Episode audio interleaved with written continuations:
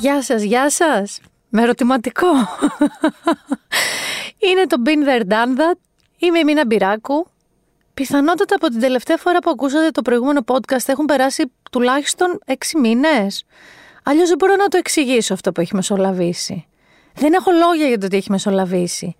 Ας ξεκινήσουμε από το πρώτο τοπικό, το δικό μας, το οποίο το περιμένουμε αύριο το πρωί, αν το ακούσετε σήμερα Παρασκευή, αλλιώς το ακούτε ήδη σε lockdown mode. Είμαστε επισήμως σε lockdown, είμαστε επισήμως ε, απαγορευτικό, το είπε ο κύριος Μπαμπινιώτης. Φρέ κυρία Μπαμπινιώτη μου, είναι ο ορισμός του εδώ ο κόσμος καίγεται και απαγορευτικό, ταχυδιανομέας, τροφοδιανομέας και δεν ξέρω εγώ τι. Λοιπόν, για τις επόμενες τρεις εβδομάδες είμαστε σε lockdown.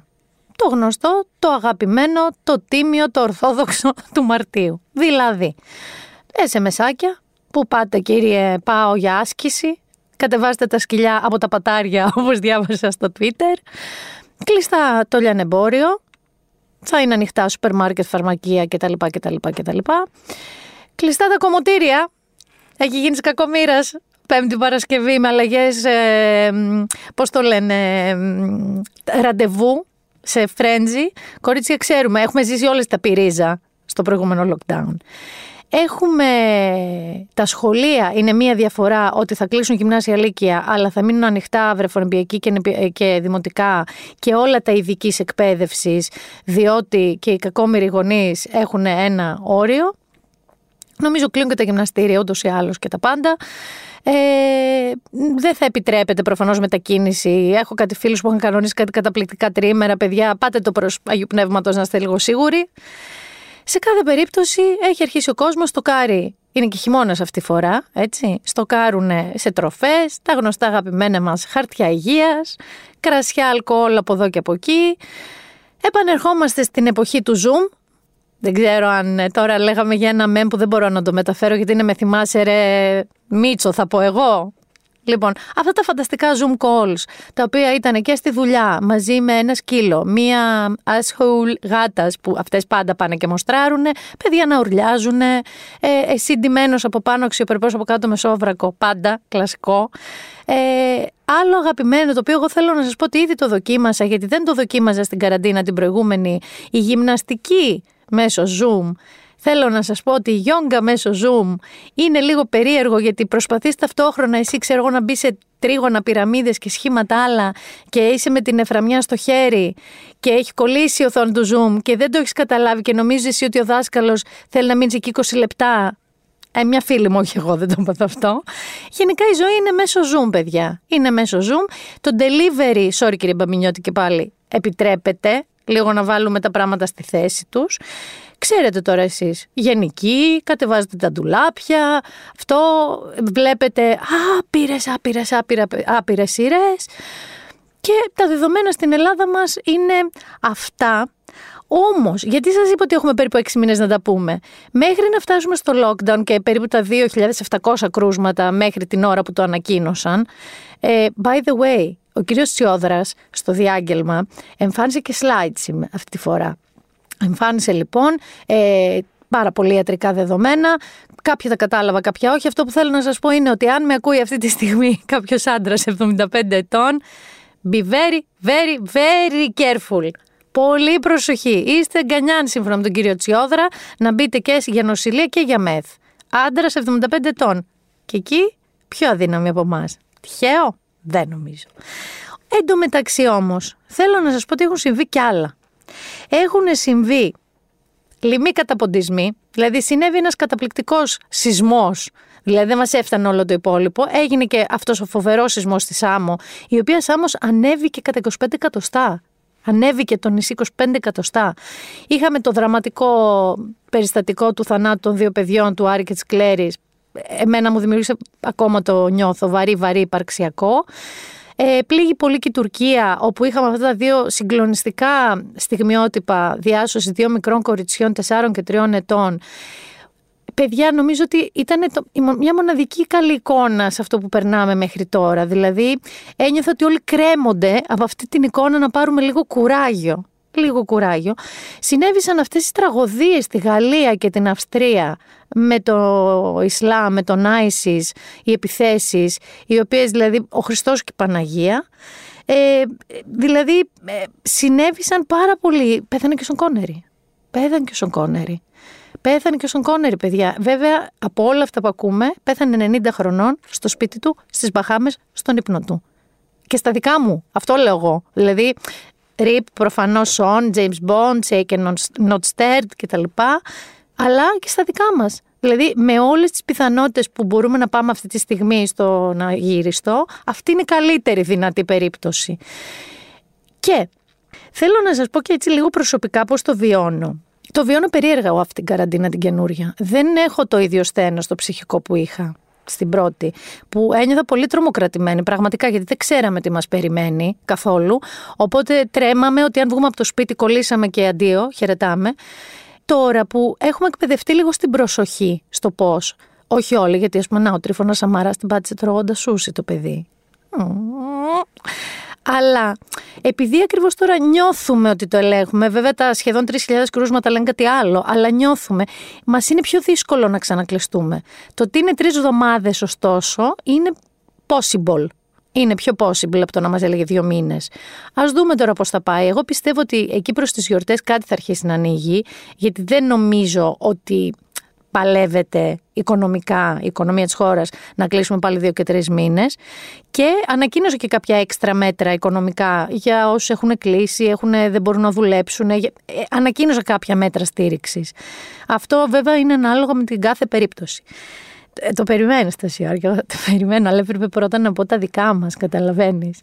Μέχρι την ώρα που γράφεται αυτό το podcast και πατάω refresh σαν να μην υπάρχει αύριο. Δεν έχουν τελειώσει οι αμερικανικές εκλογές, οι οποίες ξεκίνησαν την Τρίτη. Την Τρίτη. Το podcast αυτό γράφεται την Πέμπτη. Είναι σαν αυτό που λέει αν έχετε πυρετό υψηλό παραπάνω από δύο μέρες συμβουλευτείτε ένα γιατρό, ένα νοσοκομείο. Έτσι κάπως πρέπει να είναι και για τις εκλογές. Θέλω λίγο να σταθούμε στο γόρι μας, τον Ντόναλτ.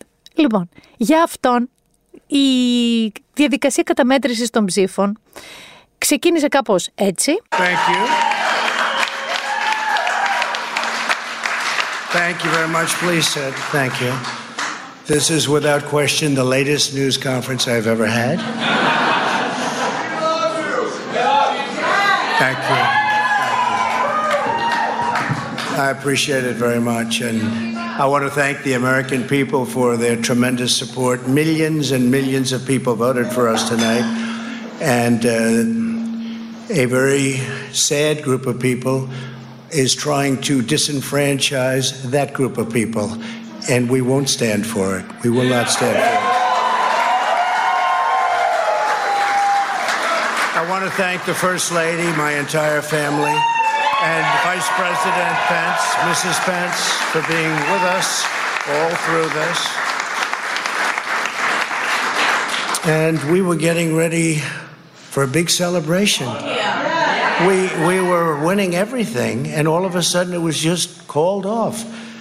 The results tonight have been phenomenal, and we are getting ready. I mean, literally, we were just all set to get outside and just celebrate something that was so beautiful, so good, uh, such a vote, such a success. The citizens of this country have come out in record numbers. This is a record. There's never been anything like it. To support our incredible movement. We won states that we weren't expected to win. Florida, we didn't win it. Είναι που προαναγγέλει τη νίκη του πολύ νωρίτερα από ό,τι χρειάζεται, μες στη μαύρη νύχτα, πιθανότατα μετά από πολλά ουισκάκια, το οποίο βέβαια το, το έκραξαν το σύμπαν μέχρι και το φιλικό προς αυτόν κανάλι Fox και κατέληξε κάπως έτσι. Strike and strike and strike and strike and strike and strike and strike and strike and strike and strike until you have victory. For every enemy that is aligned against you, let there be that we would strike the ground, for you will give us victory, God. I hear a sound of abundance of rain. I hear a sound of victory. I hear a sound of shouting and singing. I hear a sound of victory. I hear a sound of an abundance of rain. I hear a sound of victory. I hear a sound of an abundance of rain. I hear a a sound of victory. The Lord says, It is done. The Lord says, It is done. The Lord says, It is done. For I hear victory, victory, victory, victory in the quarters of heaven. In the quarters of heaven, victory, victory, victory, victory, victory, victory, victory. Με την πνευματική του γκουρού να ορίεται και να προσεύχεται δυνατά να του δοθεί νίκη. Εν τω μεταξύ, εγώ την Τρίτη ξενύχτησα, ξενύχτησα σαν τα Όσκαρ που πολλές φορές ξενυχτάω να τα δω. Γιατί θεωρούσα ότι θα έχουμε ένα δείγμα. Με πήρε αποκαμωμένο ο ύπνος 6.30 το πρωί, ξύπνησα σαν την τρελή 9.30 γιατί είχα ξεχάσει ένα ραντεβού και άκουσα τον πρώτο λόγο που ακούσατε. Και λέω πάει, αυτό ήταν, βγήκε ο Τραμπ. Ε, μου κόπηκαν τα γόνατα, δεν ήξερα ακόμα για lockdown. Ε, λέω πάει, αυτό, το τέρμα της λογικής αλλά είχε αποδειχθεί ότι ο κύριος βγήκε μόνος του και πανηγύριζε και βέβαια δεν είχαν αρχίσει να καταμετρώνται οι επιστολικές ψήφοι. Τα ballots που λένε. Τα οποία ο Τραμπ φέρεται πάρα πολύ ειλικρινά σαν να μην θέλει καθόλου, καθόλου ρε παιδί μου, να τα μετρήσει. Αρνείται. Άρχισε λοιπόν να λέει ότι θα προσφύγει σε δικαστήρια, άρχισε λοιπόν να αμολάει τα σκυλιά του πολέμου το Ρέντζι Τζουλιάνι, αφού μάλλον δεν ξέρω, δεν ξάπλωσε κάποιο κρεβάτι με μια 15χρονη, όπως στην ταινία του Μπόρατ. Ε, ωστόσο φαίνεται ότι δεν τα καταφέρνει. Μέχρι τη στιγμή αυτή, αυτή που γράφεται το podcast, ο Biden έχει 253 εκλέκτορες, να σας πω ότι για να νικήσει κάποιος πρέπει να φτάσει 270 και ο Τραμπ έχει 214. Αυτές οι ρημάδες, γιατί κοιμήθηκα με την έννοια της Φλόριντα, τη χάσαμε τη Φλόριντα αδέρφια, αλλά αυτή τη στιγμή που μιλάμε, αυτή η Νεβάδα, αυτή η Αριζόνα, αυτή η Πενσιλβέινια, αυτή η Τζόρτζια και αυτή η Νόρθ Καρολάινα δεν λένε να τελειώσει η καταμέτρηση. Εν τω μεταξύ, ο Τραμπ αρχίζει και βαράει κορώνες και λέει: Σταματήστε την καταμέτρηση στο Μίσιγκαν, το οποίο το έχασε.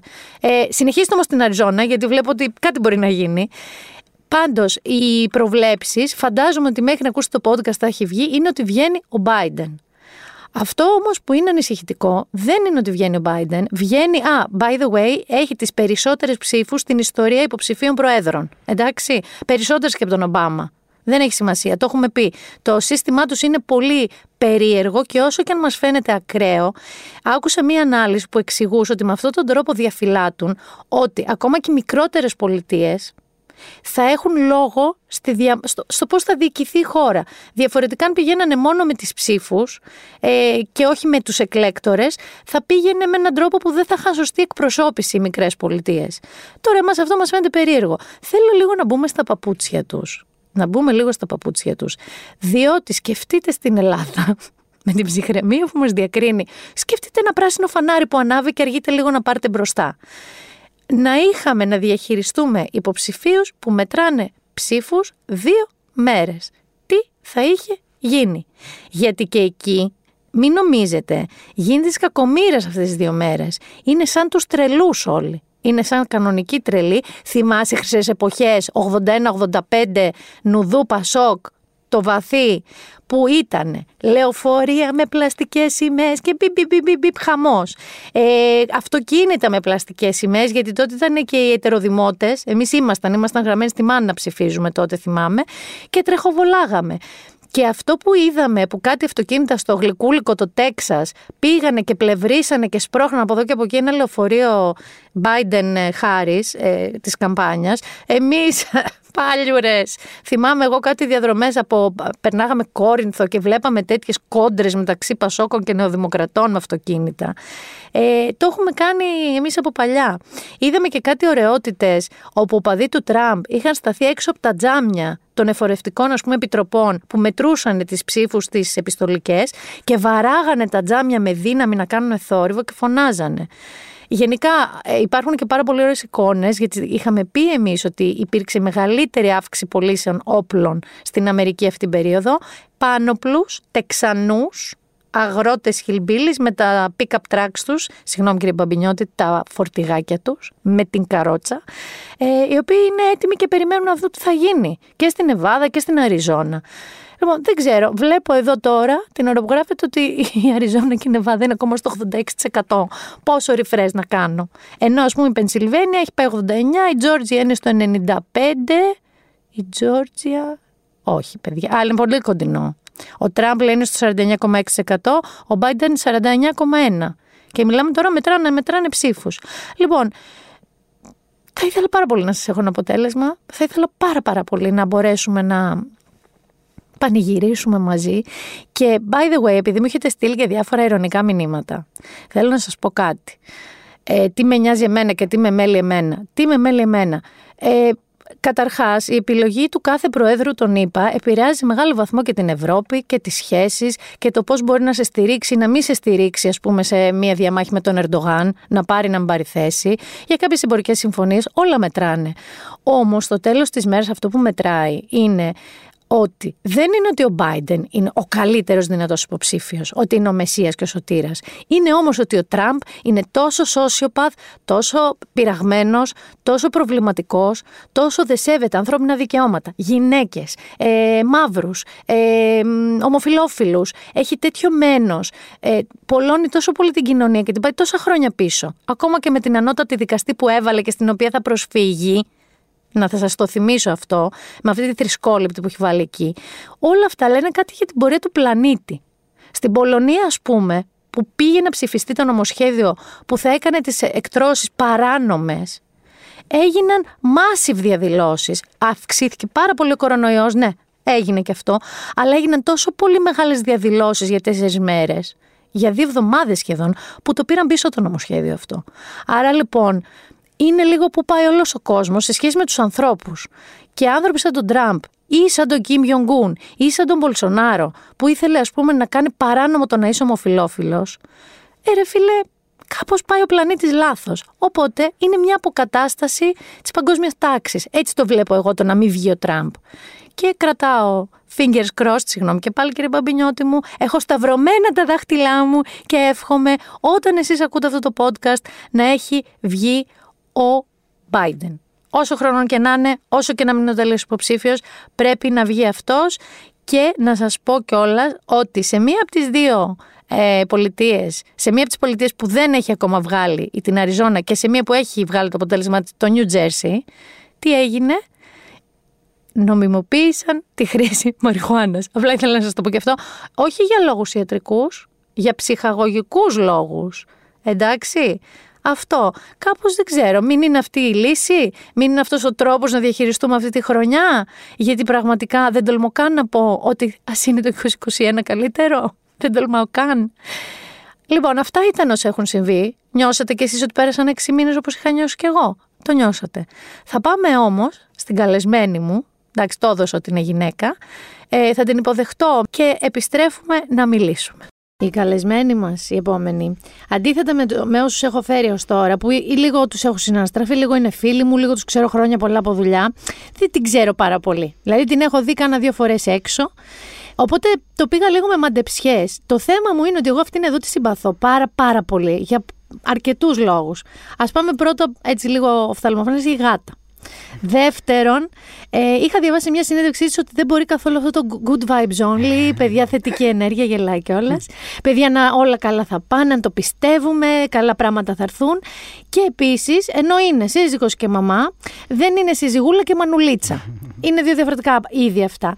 Ε, Κυρίες και κύριοι, η Θάλια Ματίκα, καλώς την. Καλώς σας βρήκα, Μίνα. Τι κάνεις; Ε, πορεύομαι, όπως όλη η ανθρωπότητα, σε αυτό το πρωτοφανές ε, κύμα νέας ζωής. Ε, και κύμα νέας, αυτή η χρονιά είναι περίπου ένα εκατομμύριο χρόνια, έτσι δεν είναι, η διάρκεια. Ε, ακόμη τα βράδια πριν κλείσω τα μάτια σκέφτομαι ότι αποκλείται να έχει συμβεί αυτό που συμβαίνει.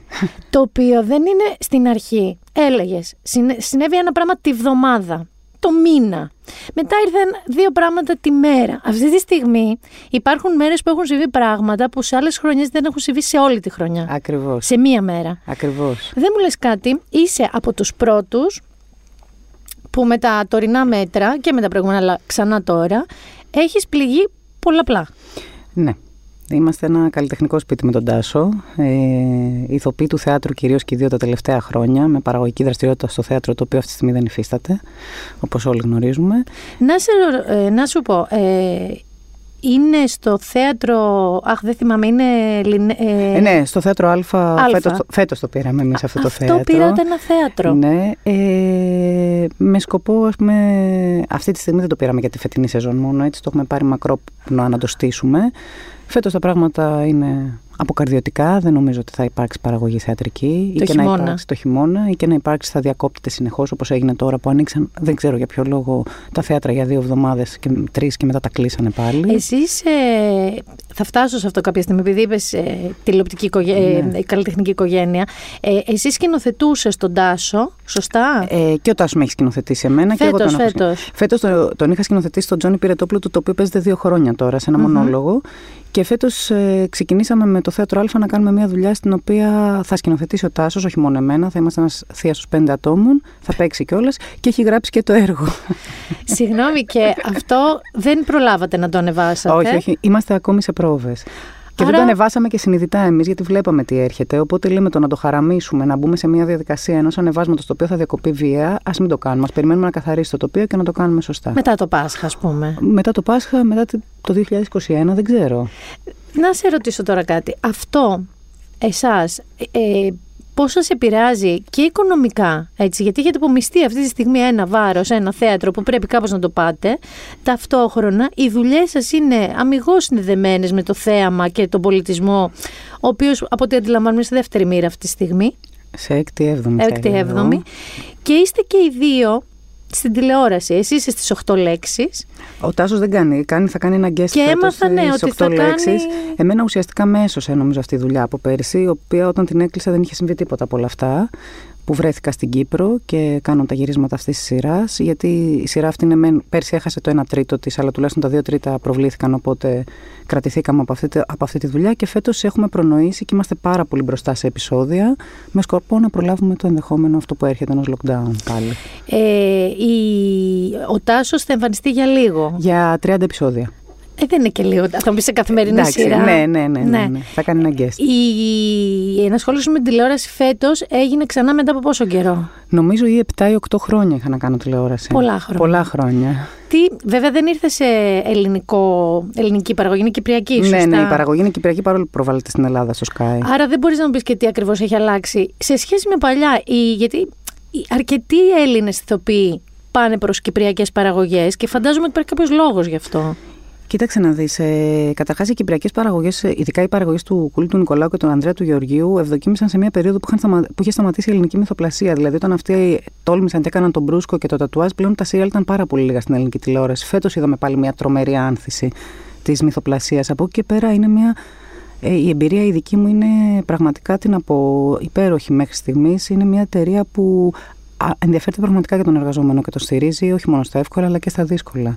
Δηλαδή, εγώ σε συναδέλφου που συζητάμε, τους προτείνω ανεπιφύλακτα αν τους γίνει πρόταση να, να συνεργαστούν με αυτούς τους ανθρώπους.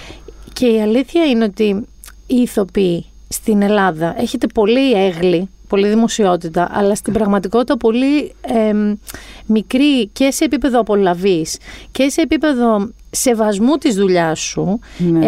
εμ, αντιμετώπιση. Κοίταξε, κάποτε εγώ επειδή όταν ξεκίνησα, ξεκίνησα με την ελληνική τηλεόραση σε μεγάλη άνθηση, αυτή η πρώτη δεκαετία μου στο επάγγελμα ήταν ε, πολύ καλή, με την έννοια ότι η τηλεόραση τότε είχε σοβαρές απολαυέ για τον ηθοποιό. Αυτή τη στιγμή τα πράγματα είναι τραγικά. Τραγικά, δηλαδή οι ηθοποιοί αμείβονται με πάρα πολύ λίγα χρήματα στην τηλεόραση. Το θέατρο πάντα ήταν ε, δύσκολο, τώρα δεν υπάρχει κιόλας. Οπότε νομίζω ότι ο κλάδος μας πραγματικά έχει πληγεί ανεπανόρθωτα και εγώ σκέφτομαι πραγματικά τους συναδέλφους μου. Ερήση Θάλια, στην Αθήνα, κατά αναλογία με τον πληθυσμό, έχουμε πολλά θέατρα.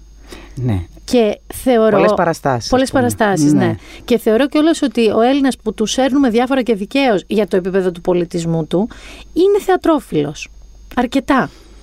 Τώρα αυτό δεν μπορώ να το ορίσω σε σχέση πληθυσμού και εισιτηρίου που κόβεται κάθε χρόνο στα θέατρα. Αν είναι τελικά ο Έλληνας είναι θεατρόφιλος, αυτό που θέλω να πω είναι ότι μπορεί ξέρω εγώ, να ανεβαίνουν χίλιες παραστάσεις ε, τη σεζόν. Οι παραστάσεις όμως που πραγματικά βγάζουν τα έξοδά τους και έχουν έστω και ένα ευρώ κέρδος είναι πάρα πολύ λίγες. Ναι. Οπότε υπάρχει μια. Ξέρεις, είναι μια ιστορία περίεργη όλη αυτή με το θέατρο. Δηλαδή τώρα το να γίνει μια παράσταση από ανθρώπους οι οποίοι έχουν άλλες δουλειές και βάζουν το ειστέρημά τους για να εμφανιστούν στη σκηνή δεν είναι μια πραγματική δουλειά Όχι. που απασχολεί εργαζομένους και έχει ξέρεις, όλα τα.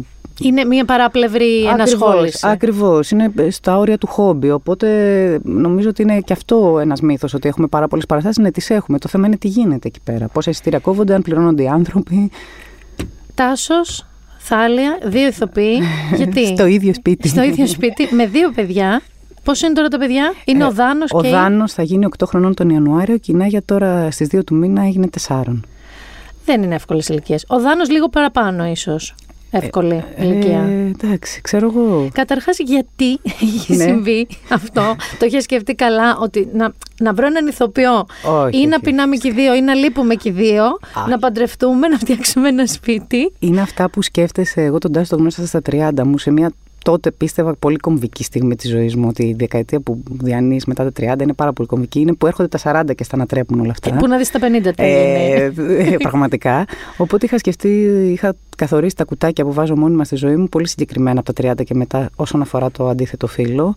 Είχα βάλει κάποια κριτήρια τα οποία ο Τάσος δεν, δεν πληρούσε κανένα, αλλά τελικά είναι ο άντρας της ζωής μου. Οπότε γι' αυτό μην προγραμματίζεις πάντα τελικά. τη Είσαι ζωή. προγραμματιστάκιας.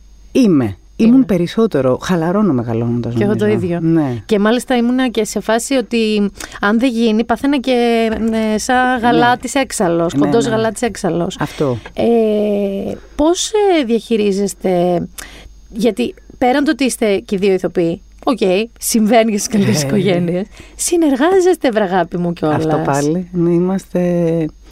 Δεν ξέρω, είναι περίεργο. Με τον Τάσο είμαστε 12 χρόνια μαζί και είμαστε πολύ μαζί.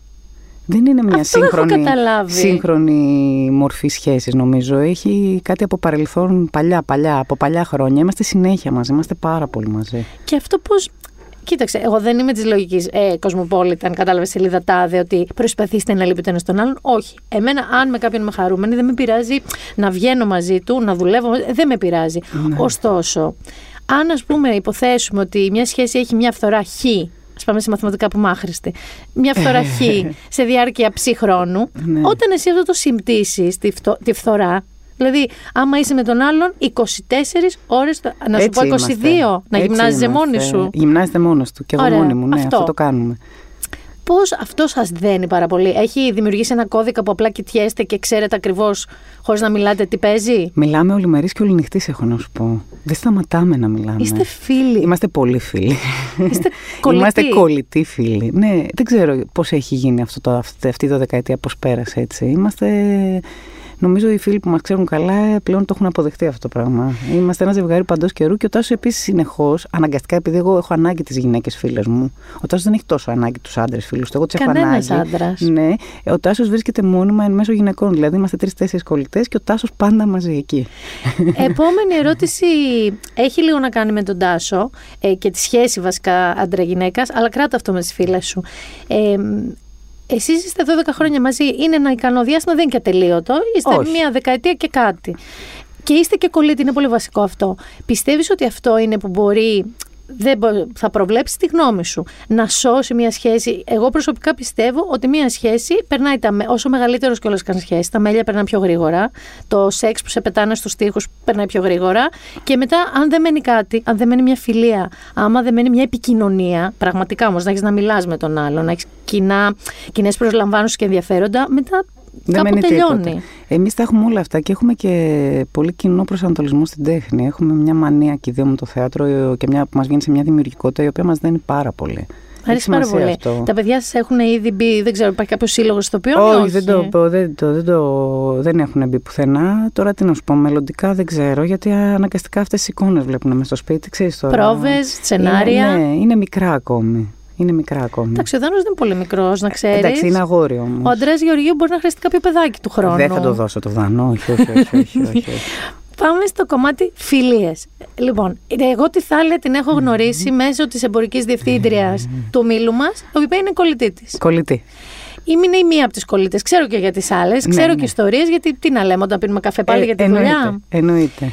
Είναι δύσκολο. Οι γυναικείες φιλίες στην ενήλικη ζωή και ενώ όλες έχουν παιδιά, συζύγους ή διαζύγια ή δεν ξέρω εγώ τι, κάθε μία έχει τα ζόρια της και είναι και από διαφορετικούς χώρους, είναι δύσκολο.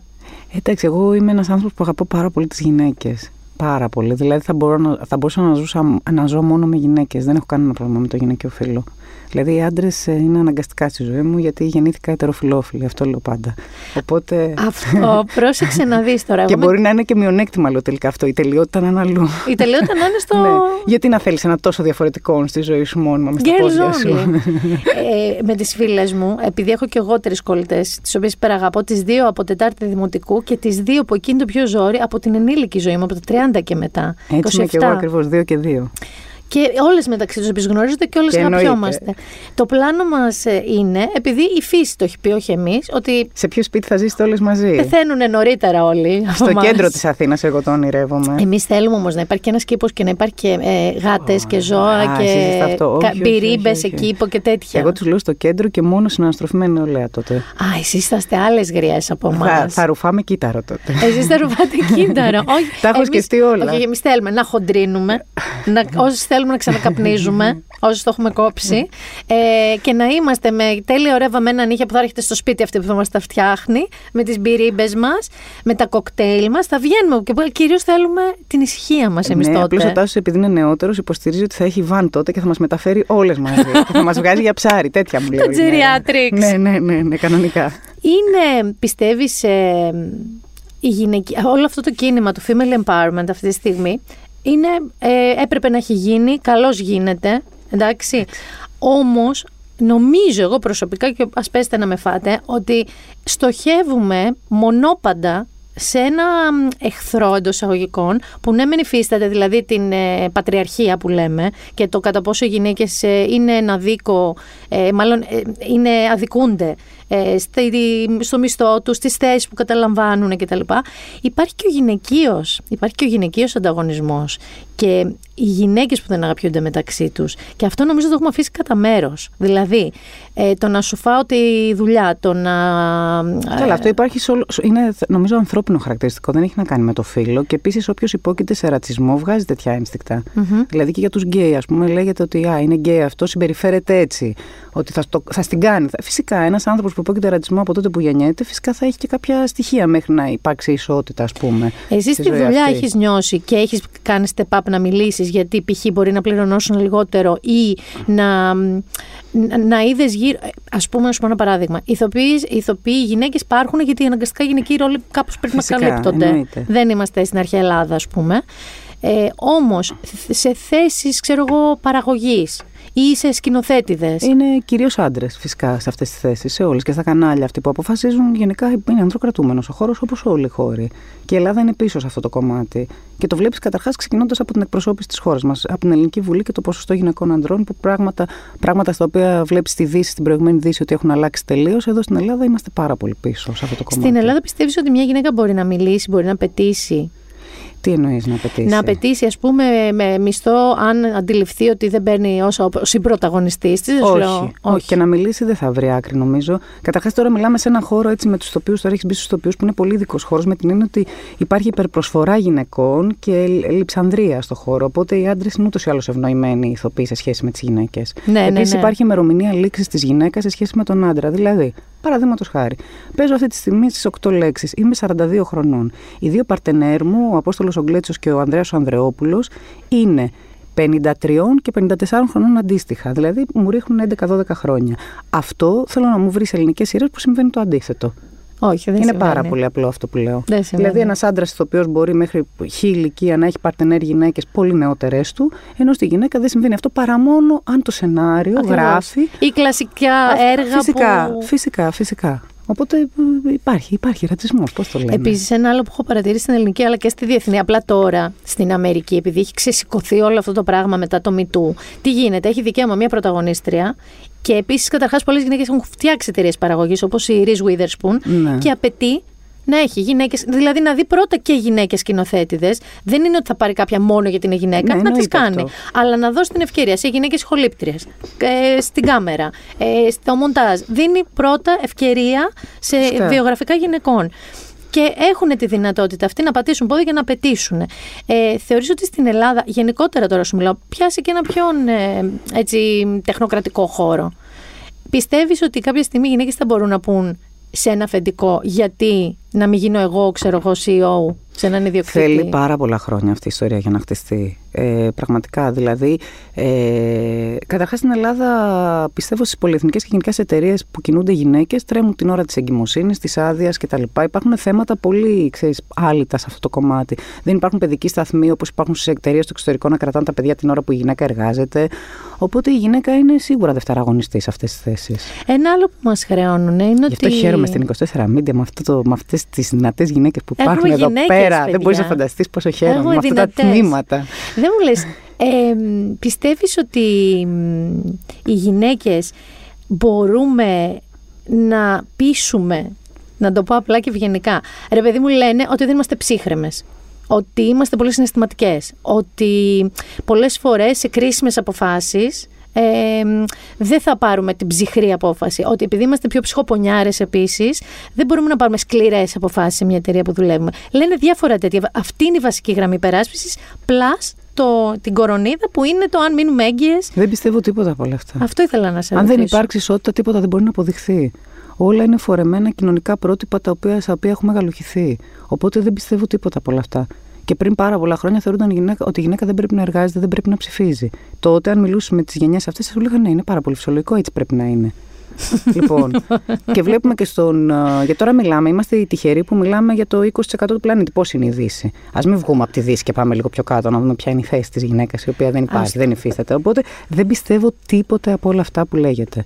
Και ας ε, αναλογιστεί ο καθένας για οποίο λέγεται η γυναίκα, ποιους ρόλους αναλαμβάνει η γυναίκα, αυτό το τετριμένο πράγμα που λέμε ε, σε, σε καθημερινή βάση, τι απαιτείται πλέον από τη γυναίκα, στο κομμάτι το δικό σας με της μόδας και της ομορφιάς πόσο γρήγορα τελειώνει μια γυναίκα σε σχέση με τον άντρα, γιατί τα πρότυπα είναι τέτοια που η γυναίκα θεωρείται ας πούμε, εξοφλημένη όταν αρχίσει να ασπρίζουν τα μαλλιά της, να αποκτά ρητίδες, ενώ ο άντρας θεωρείται εγωιτευτικός για κάποιους λόγους. Δηλαδή, αυτά είναι όλα ριζωμένα πρότυπα τα οποία πρέπει και οφείλουν να αλλάξουν και πιστεύω ότι θα αλλάξουν. Απλώς θέλει χρόνο. Εσύ, έχω διαβάσει, δεν θυμάμαι σε ποια συνέντευξή σου, αλλιώς δεν την ανέφερα, ότι είσαι ένα κορίτσι low maintenance που λένε, δηλαδή ε, βαριέσαι τα κομμωτήρια, βαριέσαι τα μανικιούρ. Ε, δεν είσαι. Καλά, εντάξει. Same. Ναι, ναι, ναι. Ε, δεν είσαι κοκετοφέρουσα, ας πούμε. Ευτυχώ η παγκόσμια βιομηχανία μόδας και ομορφιάς δεν στηρίζεται σε γυναίκες σαν και εμένα. Δεν θα υπήρχε, θα είχε καταρρεύσει. Γιατί αυτό σου βγαίνει γιατί βαριέσαι ή έχεις και μία φιλοσοφία πίσω από αυτό; Δεν το πιστεύω. Δεν το πιστεύω. Θεωρώ ότι όλο αυτό το κομμάτι ε, ε, καλύπτει την ανασφάλεια του ανθρώπου. Και ο άνθρωπος μεγαλώνοντας οφείλει να γίνεται πιο ασφαλής και πιο, να πατάει γερά στα πόδια του και να πιστεύει στον εσωτερικό και εξωτερικό του κόσμο. Όχι να, να αφαιρεί, όχι να προσθέτει. Αυτή είναι η γνώμη μου. Παρόλο που λατρεύω τη μόδα σαν τέχνη θεωρώ ότι είναι τέχνη παρόλο που υπάρχουν διαφωνίες σε αυτό λατρεύω την υψηλή ραπτική μπορώ να παρακολουθώ ώρες ε, ιστορίες για μόδα, για, για σχεδιαστές κτλ Παρ' όλα αυτά πιστεύω αυτό, ότι πρέπει μεγαλώνοντας οφείλεις να πατάς γερά στα πόδια σου και να αποδέχεις τον εαυτό σου να τον αγαπάς και να συμβιβάζεσαι με την εικόνα σου και να βρίσκεις, να καταλαβαίνεις μάλλον ότι για να σε αγαπήσει, να σε αποδεχτεί, να σε ερωτευτεί, να σε θέλει ο φίλος σου, ο γκόμενός σου, ο σύντροφός σου, ο περίγυρός σου, ο επαγγελματικός, δεν έχει να κάνει με τη φράτζα σου ούτε με το φρύδι σου, έχει να κάνει με άλλα πράγματα. Και με μία μικρή, ε, μία μικρή παρένθεση, φαντάζομαι ότι αυτά τα φίλτρα του Instagram τα συχαίνεσαι λίγο. Δεν τα ξέρω. Δεν τα ξέρω. Δεν είναι ότι τα συχαίνομαι. Δεν έχω φτάσει καν εκεί γιατί δεν ξέρω να τα χρησιμοποιώ. Έχω... Ε, από θάλια τίκα ξαφνικά βρίσκεσαι στην παραλία, ξέρω τους χιλιαδούς ως Μπέλα Χαντίντ. Όχι, όχι. Δεν έχω ιδέα από αυτά. Δυστυχώς είμαι αναλφάβητος όσον αφορά αυτό το κομμάτι. Ωραία, πάμε στον εσωτερικό λοιπόν κόσμο, γιατί έχεις και δύο παιδιά. Και είναι περίεργη εποχή να τα μεγαλώνεις. Δηλαδή, έχεις να μάθεις πέραν των κλασικών πραγμάτων που μας μάθαν οι γονείς μας, άλλου τύπου ισορροπίες και στο δάνο, για το πώς φερόμαστε, τι θεωρείται bullying, πώς, όλα αυτά, και στην κόρη σου, για το πώς να διεκδικεί, τι να μην δέχεται, μέχρι ποιο σημείο να είναι ευτυχισμένη με τον εαυτό της. Ε, το μέσα μας που είπες και συμφωνώ 100% και αυτό, αν δεν το ξεκινήσεις νωρίς το χτίσιμο του μέσα σου, δεν προλαβαίνεις ξαφνικά στα 50 ε, να πεις μισό λεπτό να σταματήσω ένα φρικάρο που έχω πόδι της Χίνας ναι, για ναι. να ανακαλύψει τον Νίτσε. Δεν πάει έτσι. Το ξεκινάς από πολύ νωρίς και από πολύ μικρός σαν τρόπο ζωής. Ε, Πιστεύεις ότι αυτή τη στιγμή που μιλάμε, πόσο εύκολο είναι, ρε παιδί μου, ενώ βομβαρδιζόμαστε από εικόνες και τέτοιου τύπου πρότυπα, Ποιος είναι εκεί έξω να πει στους νέους και στα πιτσιρίκια, να σου πω κάτι μωρέ, πιάσει και ένα βιβλίο, άκου και μια μουσική, δες και μια Άστο, ταινία. Αυτό είναι μεγάλη πληγή. Εγώ το γιο μου τον παρακαλάω αυτή τη στιγμή, ας πούμε, να διαβάσει ένα βιβλίο ή να δει κάτι άλλο εκτός από το YouTube και το ίντερνετ και όλο αυτό το τεχνολογικό πράγμα. Δεν μπορώ να τον τραβήξω με τίποτα από όλο αυτόν τον κόσμο. Από την άλλη, δεν μπορώ να βγάλω βεβαιασμένες αποφάσεις, γιατί μπορεί αυτό να είναι το μέλλον και απλώς να υπάρχει το χάσμα γενναιών που είχαμε κι εμείς με τους γονείς μας. Οπότε θεωρώ ότι αυτό είναι ουσιαστικά δουλειά της οικογένειας στο πόσο επικοινωνεί στα παιδιά της πράγματα και στο πόσο ανοιχτή είναι οι γονείς απέναντι στα παιδιά τους, ρε παιδί μου. Δηλαδή, αυτό που οφείλεις να κάνεις και εμείς το κάνουμε κατά κόρον δεν ξέρω αν το κάνουμε με στόχο ή έτσι είμαστε, να συζητάς ατελείωτα. Εμείς συζητάμε στο σπίτι μας πάρα πολύ. Μιλάμε για όλα. Μαζί με τα παιδιά μας. Δηλαδή, εγώ το γιο μου τον πιέζω με το που γυρίζει από το σχολείο να μου πει τα νέα της ημέρας. Που είναι αγόρι και δεν πολύ μιλάει. Ναι, δεν μιλάνε. Τον βάζω κάτω και τον στίβω. Θεωρώ ότι τρομερά ουσιαστική την επικοινωνία. Ε, οι γονείς σου έχουν σχέση με το χώρο του θεάματος; Καμία είναι επιστήμονες και οι δύο, αλλά ήταν ήταν και είναι θεατρόφιλ και συνεφίλ πάρα πολύ έντονα. Οπότε όταν εσύ τους είπες ότι εκεί πάω, αυτό θέλω, αυτό είναι το καλέσμα μου. Με στήριξαν ε, με όλα τους τα κύτταρα μαζί, παρόλο που πλήρωναν ιδιωτικά σχολεία, μου είχαν φοβερή εκπαίδευση, ήμουν και πολύ καλή μαθήτρια. Παρόλα αυτά με στήριξαν από την πρώτη μέρα. Το αποδέχτηκαν πλήρως. Ποια είναι η μέχρι στιγμής μια στιγμή περήφανη στην καριέρα σου που τη θυμάσαι, ρε παιδί μου, και λες. Αυτή ήταν μια πολύ ωραία στιγμή στη ζωή μου ως ηθοποιός. Ω ηθοποιός, νομίζω. Ω ηθοποιός, νομίζω ότι η παράσταση έτσι που κουβαλάω πολύ έντονα από τις αντιδράσεις του κοινού κυρίως, παρόλο που αγαπάω πολλές παραστάσεις μου, ήταν αυτή που κάναμε με τη Χρυσούλα Διαβάτη το Δύο Γυναίκες Χορεύουν. Γιατί πραγματικά το κοινό είχε τρομερά έντονη ε, αντίδραση σε, αυτή, σε αυτό που έβλεπε. Δηλαδή, έζησα πολύ, πολύ ωραίες στιγμές. Και επίσης βρέθηκα και επί με μια για μένα, κατά τη γνώμη μου, τεράστια ηθοποιό. Τεράστια η οποία δεν, δεν μπορώ να την ξεπεράσω. Δηλαδή, αυτά που έκανε η Χρυσούλα σε αυτή την παράσταση δεν γίνονται.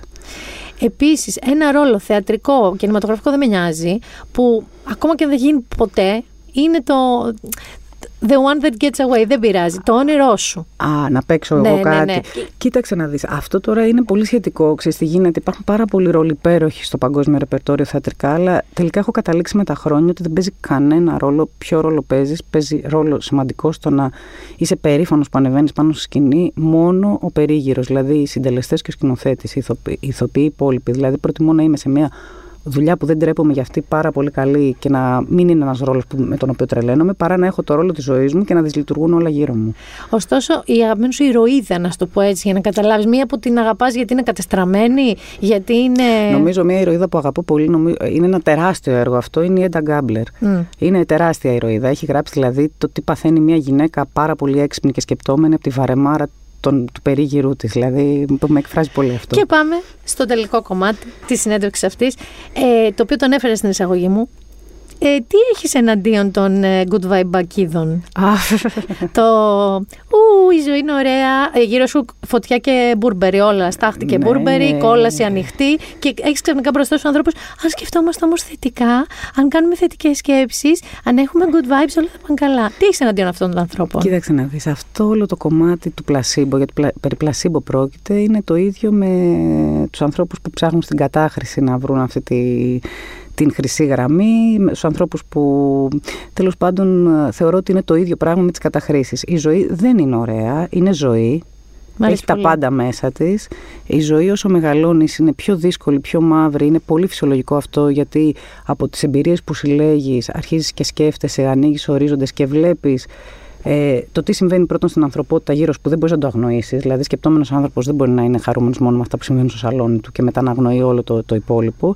Και επίσης, καλός ή κακός, το μόνο σίγουρο είναι ότι θα πεθάνουμε, οπότε η ζωή οδεύει προς τα εκεί. Αυτή είναι η αλήθεια. Μα είναι η μόνη αλήθεια. Ξέρεις δηλαδή... τι, τι πρέπει να μπει εδώ. Εμείς έχουμε εδώ ένα, ένα sound clip που βάζουμε συνέχεια που είναι ο Στέφανος Χιό που ορίεται. Θα πεθάνουμε όλοι.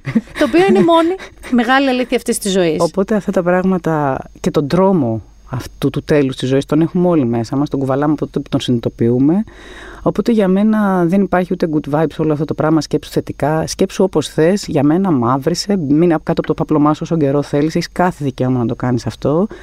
Και αυτό που έχω βρει εγώ ως λοιπόν ναρκωτικό που σε γλιτώνει από αυτό είναι δύο πράγματα. Πρώτον, να έχεις γύρω σου πραγματικούς φίλους, βάζοντας και το σύντροφο στι φιλικές σχέσεις μαζί, ακόμη και τα παιδιά σου που σε αγαπάνε και τους αγαπάς και μοιράζεσαι. Και δεύτερον, να είσαι δημιουργικός. Την ώρα που είσαι δημιουργικός, παγώνει ο χρόνος, τα ξεχνάς όλα και ασχολείσαι με αυτό το, το οποίο αγαπάς. Οπότε αυτά νομίζω είναι τα δύο πράγματα που μπορούν να σε σώζουν καθημερινά. Είμαι πάρα πολύ υπέρ και θέλω να σου πω ότι δεν έκανα και καλά την ερώτηση που θα έλεγα να βγάλω την ώρα μου απ' έξω. Ε, συχαίνω όμω λίγα πράγματα. Αυτός που μου λένε μου κάνουν και πλατούλα, χεράκι στην πλατούλα. Μου όλα καλά θα πάνε. Όχι, δεν θα πάνε. Φυσικά είναι δεν Φυσικό ότι δεν θα πάνε. και επίσης ξεπέρασε το. Όχι, θέλω αυτό που είπα ακριβώς, να είμαι σκατά μέχρι να, να, μην είμαι. Αυτό. Και να μην ξεπερνάσω και κάποια πράγματα ποτέ και να επανέρχομαι σε αυτά και να κλαίω με ευκολία και να καταθλίβομαι. Έτσι είναι. Συνήθως εμείς στο τέλος του podcast προτείνουμε κάτι με pop κουλτούρας. Είτε είναι βιβλίο, είτε είναι σειρά, ή και τα δύο ιδανικά. Ε, επειδή συζητήσαμε κάτι πριν μπούμε, θέλω να μου πεις μια σειρά που προτείνεις να δουν οι ακροτέ μας και Ναι. γιατί. The Queen's Gambit είναι το τελευταίο μου απόκτημα. Τον τελείωσα χτε στη σειρά. Για όλους τους λόγους που υπάρχουν. Για την τέλεια αισθητική της, για το τόσο ωραίο σενάριο που σε κάνει ξαφνικά να αγαπάς το σκάκι και να το σκέφτεσαι. Πόσοι μου το έχουν πει αυτό ότι θέλω να πάω σκακέρα ξαφνικά Ναι, στο για σπίτι. την υπέροχη, υπέρτατη πρωταγωνίστρια που είναι μόλις 24 ετών. Λοιπόν, έχω παρατηρήσει κάτι μα- σε αυτό πάνω, ότι οι σπουδαίοι ηθοποιοί, όσο νέοι και να είναι, κουβαλάνε ένα βάρος στην υποκριτική τους που νομίζω ότι είναι και 50. Η κοπέλα αυτή παίζει και ξεχνάς ότι είναι 24. Λες και μπορεί να είναι και μια 50 στη μορφή της 24χρονη. Για όλους τους λόγους δείτε το. Είναι τέλειο και είναι και επίσης 7 επεισόδια, οπότε τελειώνει γρήγορα, δεν σε κρατάει. Ναι, δεν είναι Game of Thrones. Ναι. Queen's Gambit και είναι με πρωταγωνίστρια μια κοπέλα ε, σκακίστρια. Να σας το πω χοντρικά. Ναι, και για πολύ χαλάρωση, Έμιλιν Πάρη, δεν το συζητώ, το Πες. ρούφηξα. Ε, εντάξει, θε- Γιατί πότε θεϊκό. θα ξαναδούμε το Παρίσι; Ελπίζω να γίνει η δεύτερη σεζόν να μας αφήσει έτσι αυτή η υπέροχη σειρά που επετέλεσε το, σκο- το στόχο της 100% κατά τη γνώμη μου. Τι είπε ωραία γκόμενη, Παρίσι, αυτό. μπαγκέτες και ρούχα. Αυτό, τίποτα άλλο. Και δεν μου λες κανένα βιβλίο; Έχεις διαβάσει κανένα καινούριο βιβλίο που να σου έχει αρέσει, είτε ελληνικό είτε ξενόγλωσσο; Ξαναδιάβασα. Ε, όχι, είναι παλιό το βιβλίο. Το έχω ξαναδιαβάσει και είναι η δεύτερη φορά που το διαβάζω. Διαβάστε, εάν θέλετε να διαβάσετε το σούπερ αστυνομικό μυθιστόρημα του αιώνα, Πες. ξαναδιαβάστε το έγκλημα και τη μορία του Ντοστογεύσκη. Μπορεί να σας φαίνεται βαρύ, δεν είναι καθόλου βαρύ. Είναι σούπερ αστυνομικό, τρέχει με την ταχύτητα του φωτός. Αυτό λοιπόν που λέει είναι ο στόχος μου, τώρα που πάλι δεν έχουμε να βγαίνουμε. Τι εννοώ. Κάποια βιβλία μας τα φορέσανε ενώ ήμασταν μικροί. Δηλαδή το έγκλημα και τη μορία. Ακριβώς. Οι νέοι και τα είδαμε με χι τρόπο. Ότι το έγκλημα και τη μορία είναι ένα κλασικό, Βαρύ πράγμα. ρωσικό. Δεν είναι καθόλου. Ενώ Τίποτα από όλα είναι αυτά. μια αστυνομική ιστορία. Ε, ναι. Αντίστοιχα, π.χ. ο Hemingway. Τώρα, εγώ είχα κάνει π.χ. τον αποχαιρετισμό στα όπλα για τα αγγλικά, για μετάφραση. Ανάθεμα και αν θυμάμαι την ουσία Ε, του φυσικά, βιβλίου. Εννοείται. Οπότε ναι, κάνετε revisit μερικά κλασικά βιβλία. Έγκλημα και τιμωρία ως αστυνομικό, δείτε το. Είναι αστυνομικό. Είναι το πρώτο σοβαρό αστυνομικό που γράφτηκε, νομίζω. Θα λες ευχαριστώ πάρα πάρα Εγώ πολύ. μείνα. Και τι να πω, στις μαυρίλες μας Έτσι. και να τις ξεπερνάμε όταν είναι. Έτσι ακριβώς. Αυτό ήταν το σημερινό Been There Done That podcast με τη Μίνα Μπυράκου. Ρίξε μωρέ και έναν, θα πεθάνουμε όλοι, έτσι για το καλό. Έχουμε πρόβλημα. Ο κορονοϊός επεκτείνεται, θα πεθάνουμε όλοι. Εύχομαι να μην γίνει αυτό. Για να είμαι ειλικρινής δεν ξέρω τι ακριβώς θα κάνουμε τώρα με τα podcast. Θα το δούμε. Μπορεί και να είμαστε μαζί, μπορεί και να μην είμαστε μαζί. Θα προσπαθήσουμε να είμαστε μαζί την άλλη εβδομάδα. Με Been There Done That, με ιστορίες από το πες μου που είσαι και τι φοράς, γιατί όλοι σπίτι θα είμαστε να λέμε τι φοράμε, να λέμε τι βλέπουμε, τι τρώμε, τι διαβάζουμε, μπας και το κάνουμε λίγο καλύτερο, τι μας έχει συμβεί. Ως τότε να προσέχετε, stay safe, συγγνώμη κύριε Μπαμπινιώτη, φοράτε μάσκες, τηρείτε τους κανονισμούς που μας έβαλαν, είναι για το καλό μας, κατά βάση για την υγεία μας και να ελπίζουμε, παιδιά, δεν, δεν έχω κάτι άλλο να σας πω, μόνο να ελπίζουμε. Φιλιά πολλά.